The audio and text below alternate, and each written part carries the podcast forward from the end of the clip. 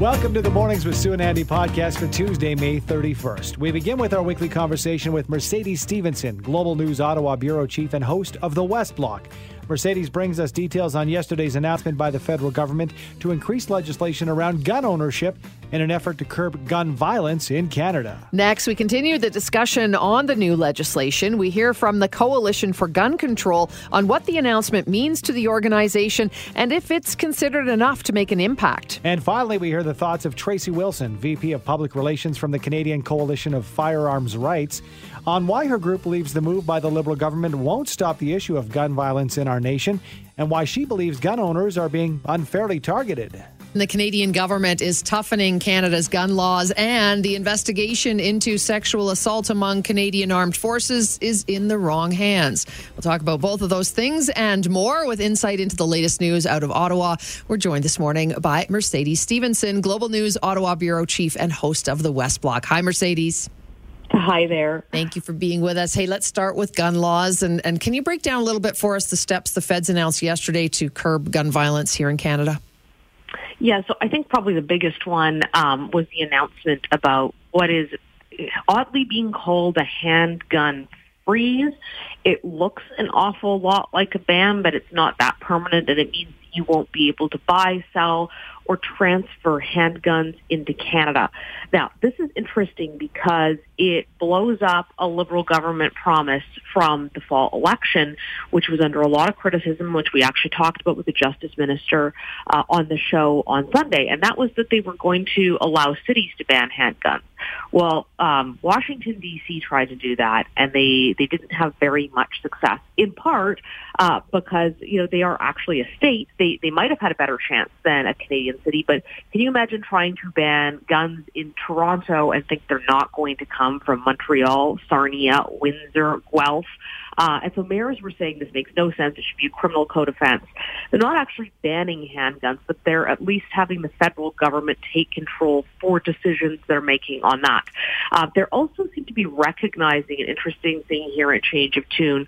There was a lot of discussion around the election um, about stolen handguns and, and long guns in Canada, and, and that certainly happens. Um, there have been break-ins to people's homes. There have been break-ins to places that sell these. The guns are taken, uh, but we also know there's a substantial problem problem with trafficking them across the border. And we saw that, uh, you know, people think it's, it's big gangs and stuff, but it also happened in the Portapique shooting. That was um, where the shooter in that mass tragedy got his guns. He drove to the U.S. He bought them at a gun show uh, and from dealers with minimal supervision or checks, and then he simply hid them in his vehicle and lied to the border guards. Uh, came right back across the border. Those were not his legal guns in Canada, and when the police had actually checked on him in the past, they looked him up in the gun registry to see if he had firearms, and he didn't. Now, obviously, there was a problem there in that there was also not a follow through by the police afterwards with people calling with multiple concerns about him having firearms. But when they looked it up, there was nothing there. As we know, he was very heavily armed.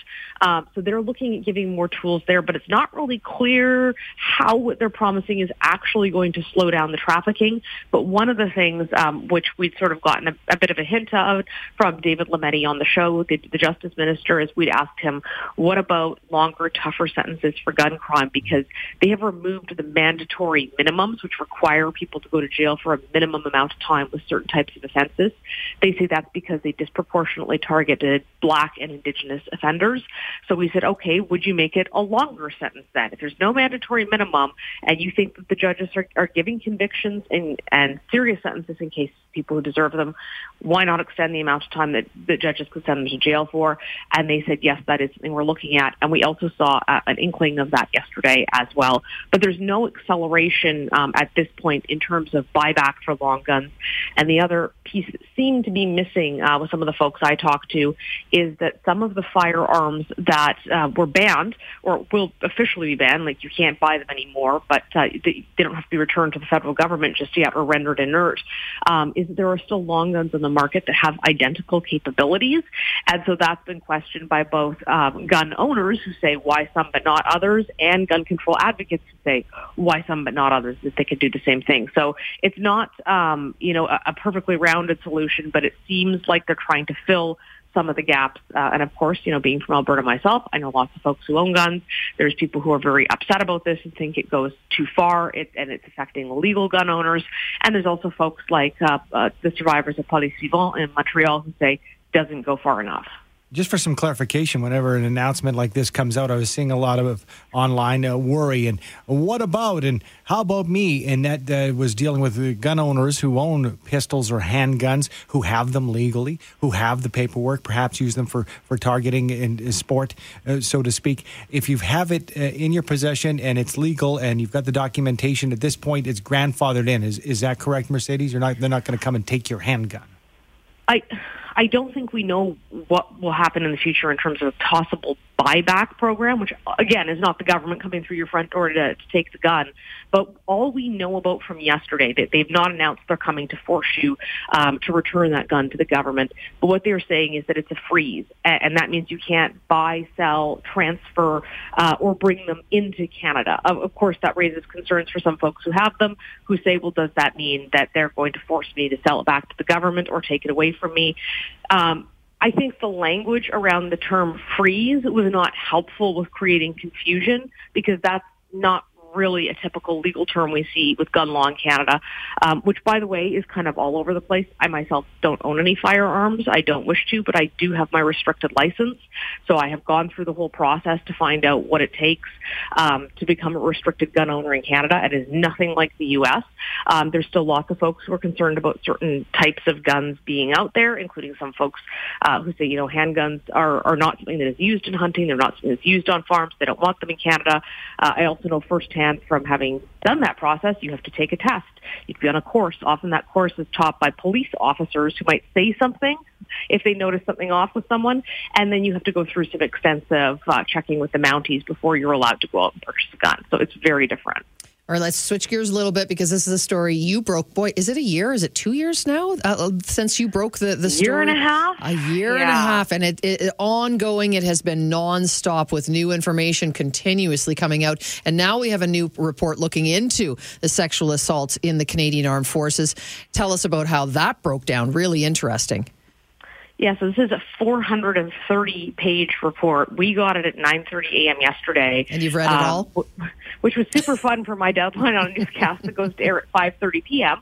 Um, and the government had actually had this report for 10 days and been sitting on it uh, because they were trying to digest it. There's so much information there. It's by former Supreme Court Justice Louise Arbour. She was also uh, a very senior position with the UN on human rights.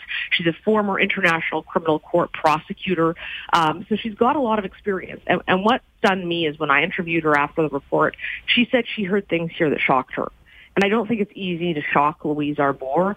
Um, and that's not because she's trying to imply that there's something on par with, you know, the, the violation of Ukrainian human rights uh, or the places she's been, but these were not things she expected to hear from women in Canada's military and men in Canada's military about what is going on in their workplace, about the, the way they are treated, about sexual misconduct uh, from senior ranks, about sexual assault. Um, and she said that in, in cases that she saw there, um, people who are in the military were at greater risk from their comrades than from an enemy. That's a pretty shocking wow. statement. She also warned that for those who think this is just about, you know, oh, oh, it's gender, oh, it's choice, oh, people are kind of being snowflakes. She said this is this is a real liability for Canada in terms of our operational success. You have to trust the person next to you, and if you can't, it can really jeopardize that. And she then went back and showed all of the other reports that had been done to say, like, there's been seven reports. It's not as though the military doesn't know what it needs to do. It's that it's not doing it. And then she laid that at the feet of politicians and said, you know, based on the fact there's been seven reports and nothing has changed. You know they're not going to change on their own. So this is really up to politicians to enforce this. But she did recommend some significant structural changes, including taking sexual assault and all sexual crimes out from under military justice system, mm-hmm. uh, allowing sexual harassment and misconduct complaints to go to the Canadian Human Rights Tribunal, so civilianizing that process as well. And she even questioned the existence of military colleges like Royal Military College, where she said they are teaching a culture of avoiding accountability and don't get caught instead of leadership that leads with accountability and ethics. So she actually like basically questioned whether they should have their degree granting institutions uh, as still degree granting institutions. And that is sacrosanct in the military. To question that will land like a bomb. But a lot of the people who we spoke to, men and women, said they believed those institutions are huge problems in the culture because of exactly what she said and what people who have attended them in some cases have been saying for years. Mercedes, I'm sure we'll be unpacking the details of this report uh, for the next little while. It uh, sounds fairly thick, and uh, boy, uh, a lot to lot to dig into for sure. Thanks so much for your time, Mercedes. Thanks for having me. Mercedes Stephenson, Global News Ottawa Bureau Chief and host of the West Block. The tragic shooting in Texas has governments addressing gun regulations on both sides of the border. Yesterday, the federal government tabled new gun legislation to curb gun violence here in Canada. Joining us to comment is Wendy Cukier, president of the Coalition for Gun Control. Good morning to you, Wendy. Good morning. Well, from what you've seen, in your opinion, will the new legislation make a difference in curbing gun violence? I think uh, the new legislation is really a game changer in a few ways. So it introduces some um, more certainty around uh, keeping guns away from people who are potentially dangerous in the context of domestic violence and potentially also who are a threat to themselves or others. Uh, I think that um, the uh, the buyback program, which was promised, has been accelerated to uh, remove um, semi- automatic military style uh, weapons from circulation, and those can be differentiated from plain old hunting rifles. Um, but moving forward on that, I think, is something we've been working for um, many years on, and and the promise to ban the importation, the transfer, and the sale of handguns is a real game changer because, um, you know, we've gone from about three hundred and sixty thousand in. Uh, 2006 to over a million and you know we just have to look south of the border to see where that proliferation leads and while smuggled guns are also a problem and there are measures announced to address those. Uh, when we look at um, mass shootings, when we look at uh, a portion of the, the guns used in crime, a lot of them actually originated with uh, legal gun owners. So taken together, I think they're they're strong measures, and they don't affect people's ability to use rifles and shotguns um, for legitimate purposes, like hunting and pest control and so on. Wendy, we live in Alberta, and there are a lot of people who are unhappy with this announcement that came from the federal government yesterday. So, uh, your thoughts on, you know, obviously illegal firearms that people who want to get their hands on guns are going to do so. Is should there be more to try and prevent the flow of Ill- illegal firearms, for example, coming across the border from the United States? Do you think, or is this just, you know, a good start? Absolutely. I mean, but but the reality in Alberta is you have among the highest rates of uh, fatal domestic violence. You have very high rates of suicide, and in rural areas in Alberta, gun crime is quite high. Those, for the most part, are not being fueled by smuggled guns. That's the misuse of, of guns that were legally owned or were stolen from or illegally sold. So if you actually look at Alberta as opposed to say uh, Ontario, the problem of smuggled guns is not nearly as acute. It's misuse of, of guns within the province. And, you know, the terrible irony is there are more guns without question in Alberta, so there's more opposition to gun control. But if you look across the country and compare rates of gun death and injury, Alberta is one of the highest provinces. So um, absolutely, we have to do more about the borders and investing in um, intelligence-led policing led to a doubling of the um, of the guns confiscated that were coming into Canada in the last year, which is pretty significant. But they can do more there as well. Well, we got to play devil's advocate here, uh, Wendy, because I did see online yesterday lots of reactions saying, "Well, it's fine. The tools used in these crimes, the guns, be it." A handgun or a long gun. People were saying it doesn't matter until we get the laws and the sentencing for these crimes uh, to be more stringent. Your thoughts on that?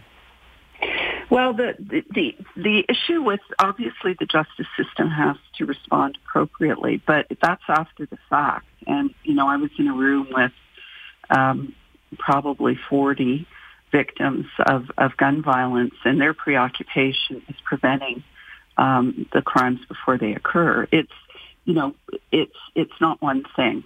Gun violence is complicated, and you need to address all of the different factors. But look at some of the you know some of the worst uh, mass shootings in Alberta, Mayerthorpe, for example. It was a legally owned gun that was given to someone who shouldn't have had access to guns. You've had very large um, uh, groups of people killed at one time um, with guns that were uh, stolen or, or sold illegally. If you look at the guns recovered in crime in Calgary and Edmonton, a lot of them are guns that were originally uh, legally owned and so on. So as I said, it's not one thing or the other. It's got to be an integrated approach. And most Canadians you know, there are lots of hunters, I grew up with them, who actually support a ban on handguns, who actually don't think that people should have um, military-style assault weapons like the AR-15. And there are lots of women, especially, who would put the priority on public safety over people's hobbies. Yeah, and you know that's the, the, important part of this bill. I think is the removal of gun licenses from people committing domestic violence or who are engaged in criminal harassment, like stalking. I think that's the key part that really uh, maybe is kind of getting swept under the rug here.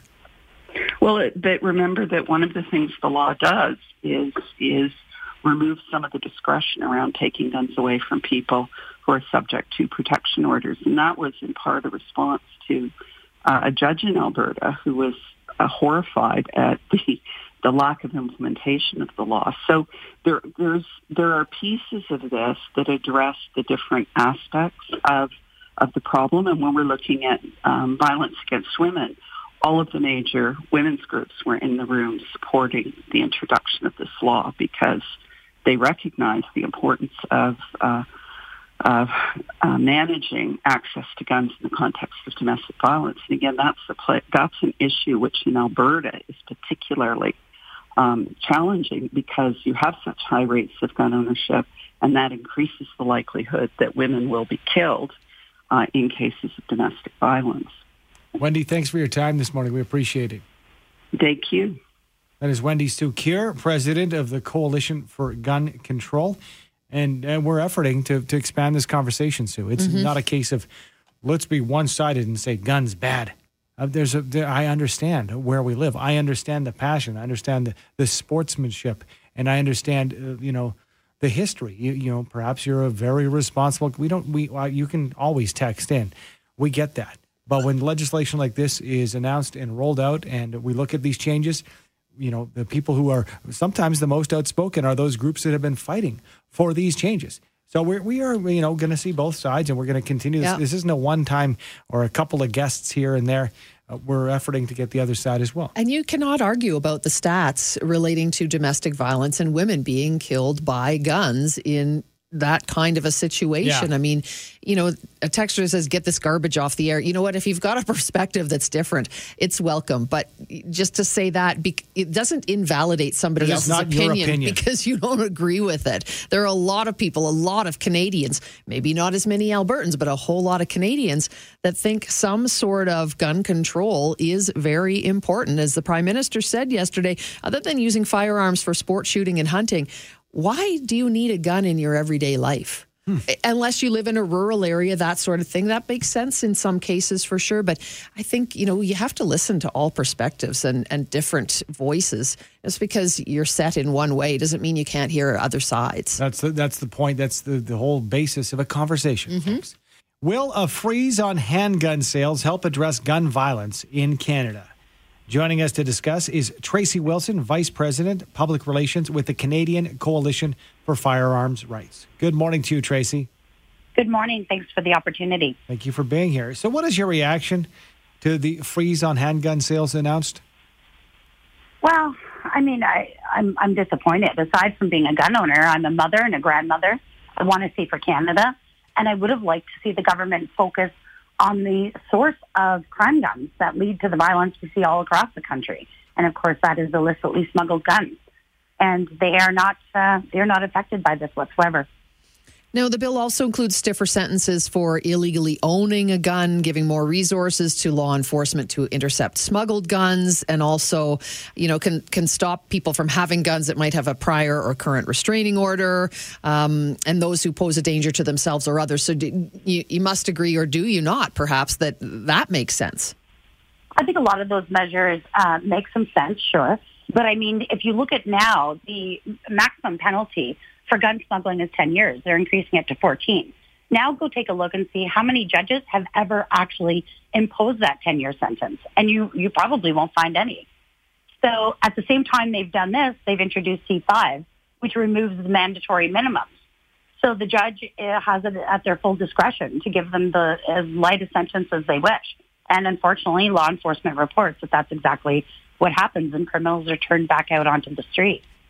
Um, as far as the red flag measures, those already all exist in Canada. Right now, if you were to call uh, the RCMP, 911, the Canadian Firearms Program, and report a safety concern about a gun owner, they would immediately have their gun seized as it stands right now. That all exists. Um, I think there may be opportunity there for it to be abused, but I, I don't oppose measures that keep guns out of the hands of people who are violent, abusive, criminals, those measures I, I, I don't oppose. But unfortunately, the majority of this targets um, Canada's most law-abiding sector, which is gun owners. You don't think that this could be a case with, with groups like yours, Tracy, that you can move ahead once we, you know, kind of lay something like this down? And I think there's a lot of trepidation, people saying, well, I own a handgun. This is going to affect me. How does it affect a current handgun owner? And can we not look at changing things, but this is more of a stopgap measure until we can get those laws in place? Because that is the thing in my mind that takes a lot of time. Well, as it stands now with C21, should it pass, um, handgun owners like me would not be able to buy, sell, or trade anymore. So whatever you've got is what you've got. It is permissive, so you're allowed to continue to use them, enjoy them, um, and of course, this bill hasn't received royal assent. It's just barely been tabled. So uh, right now, I know there's gun shops in Toronto yesterday that had uh, that stayed open until midnight, processing transfers. And of course, there's lineups this morning. So, you know, I again, I, I'm not entirely sure what the point of targeting the people who aren't committing the violent crime is when we've got the very same government reducing the mandatory minimum penalties for very serious violent gun crimes. Well, I think we can all agree that you know penalties need to be stiffened for sure. And, and, again, as Andy pointed out, isn't it, you know as we move towards having some better rules and restrictions in place to help us get there, isn't that a good thing? But do you think that this is more you know people and maybe yourself too? Like, is it more about don't tell me what I can do and what I can own, or is it all about you know why do we need to have guns and these that many guns and these types of guns? circulating? Well, apparently the amount of guns that we have in Canada, the Liberal government finds it completely reasonable because they're allowing us to keep them. And not only that, they're allowing us to shop in the meantime until this legislation is passed. I think what it is that really bugs gun owners is, like for myself, I've been a gun owner seven years. You know, I'm half a century old.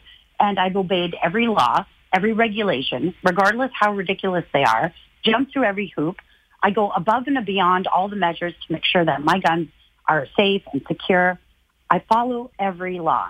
And at the end of the day, I'm still the target of their legislation. While I, you only have to turn on the news or look on Twitter and see news sources talking about shootings all across the country. I mean, Toronto in particular. And I think why why are we not focusing on those people and, and their guns? So I, I think it's just that frustration that gun owners have tried hard to comply and follow these rules. And, and it, at the end of the day, it doesn't matter because you're still targeted. Tracy, thanks for your time this morning. We appreciate it. Thanks so much. Have a great day. You too. Tracy Wilson, Vice President, Public Relations with the Canadian Coalition for Firearms. Thanks for downloading and listening to the podcast. Don't forget to subscribe, rate, and review for free at Apple Podcast, Google Play, or wherever you find your podcasts. And tune in to Mornings with Sue and Andy from 5.30 to 9 every weekday morning on 770 CHQR.